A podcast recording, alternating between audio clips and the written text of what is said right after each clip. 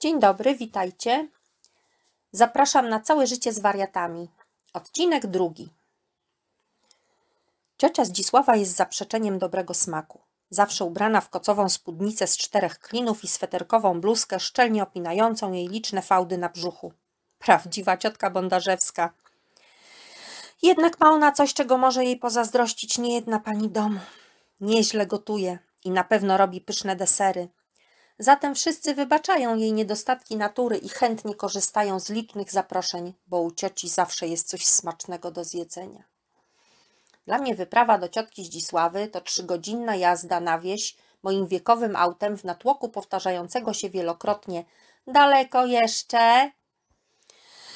Zawsze staram się sobie wmówić, że to z tęsknoty za pysznościami przygotowanymi przez ciocię moje dzieci są tak upierdliwe i przez kilka godzin zadają nieustająco jedno pytanie – jednak po przemyśleniu dochodzę do wniosku, że to ich wrodzona konieczność uprzykrzania się rodzicom jest powodem marudzenia. Przecież powszechnie wiadomo, że dzieci spędzając czas z kimś innym niż rodzice, y, jadąc w odwiedziny do wujka czy babci, potrafią być najsłodszymi bączkami pod słońcem. Nie trują, nie łobuzują, są miłe i słodkie.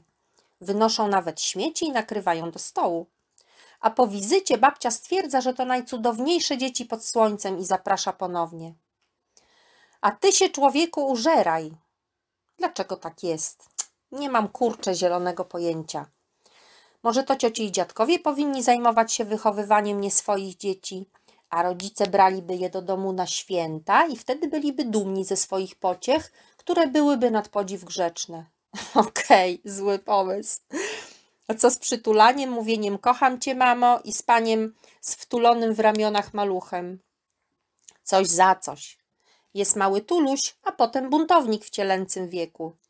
I najwidoczniej to mędzenie rodzicom sprawia mu swoistą frajdę i jest wpisane w naturę dziecka, tak jak uprzejmość dla cioci. Tym razem o dziwo ciocia Zdzisława postanowiła odwiedzić nas. No, nas to może za dużo powiedziane. Poinformowała mnie telefonicznie, że przybędzie w sobotę wraz z wujkiem Romanem. Przyjadą do rodziców, więc byłoby miło, gdybyśmy też się tam zjawili. Swoją drogą trzeba mieć niezły tupet, aby zapraszać gości do domu szwagra bez jego wiedzy. Ale na brak tupetu ciocia nigdy nie chorowała. Dzieciaki ucieszyły się, że jedziemy do dziadków, bo teraz widywały ich dość rzadko. Kiedy były małe, rodzice byli obecni non-stop, zwłaszcza wtedy, gdy pogoniłam ich ojca. Mama gotowała obiady, ojciec robił zakupy i woził dzieciaki na zajęcia dodatkowe. No, jednak teraz, gdy Iga i Rafał są już samodzielni, nawet nie chcą, aby babcia była stale w domu pod nieobecność matki. Wiadomo, wolna chata to przywilej i nobilitacja wśród rówieśników. Co prawda, życzliwa sąsiadka z dołu nieraz dzwoni do mnie z informacją, że dzieci rozrabiają i sufit po raz kolejny, aż dziwne, że go jeszcze ma, spada jej na głowę, ale traktuje to z dystansem, wiedząc, co babol potrafi wymyślić. Po pracy pognałam do domu, zwinęłam dzieciaki i pojechaliśmy do rodziców. Ciotka Zdzisława nie toleruje spóźnień, zatem starałam się jak mogłam. Wolałam być przed nią, niż wysłuchiwać potem stękania na temat punktualności i obowiązkowości. Na szczęście udało się. Ciocia wparowała dziesięć minut po nas, spocona i sapiąca. Spojrzała na Igę, przyciągnęła do siebie, wycałowała czerwoną szminką i odsunąwszy ją od siebie słodko zapytała Obcięłaś włosy? Dlaczego? W długich było ci lepiej. I uśmiechnęła się słodko. Iga, nie wiedząc jak zareagować na taki zachwyt nad jej nową fryzurą, wycofała się rakiem do kuchni. Teraz kolejna rafcia. Jakoś obyło się bez komentarzy. Tylko dziecko musiało rękawem wycierać obśliniony policzek. Ja usłyszałam, że coś przytyłam ostatnio, ale biorąc pod uwagę, że przez ostatni rok pożycia małżeńskiego schudłam 18 kilo, to chyba dobrze. Ciocia oczywiście przywiozła pyszne ciasteczka i kremy, których nazw nie pamiętam, ani przepisów nie potrafiłabym uskutecznić. Było ich z pięć rodzajów, a wszystkie znakomite w smaku i kaloryczne jak diabli, czyli takie, jakie lubię. Czego się napijecie? zapytała mama. Ja chętnie kawy, odparł wujek. Roman, ty pierdoło, nie możesz pić tyle kawy. Podnosi ci ciśnienie. Do rozmowy natychmiast włączyła się ciocia. Ja poproszę kawę z mlekiem. A może coś mocniejszego? zapytał mój ojciec, kierując pytanie głównie do wuja. Roman nie może, prowadzi. Ciotka była szybsza od męża. Ale ja się chętnie napiję. Co proponujesz? I tak to było. Ciotka mogła, jeśli tylko miała ochotę, wypić kieliszeczek. Wuj od wielu lat nazywany przez małżonkę pierdołą musiał uważać na swoje zdrowie, a alkohol w przekonaniu cioci mu nie służył. Zawsze miała go na oku, a gdy tylko zniknął z pola widzenia, natychmiast pojawiało się pytanie: No i gdzie ta moja pierdoła? Taka troska miała swój urok, ale dla wujka musiała być na dłuższą metę męcząca. Dlatego też nie zawsze słuchał, co jego małżonka ma do powiedzenia i po prostu wyłączał się lub robił to, na co miał ochotę.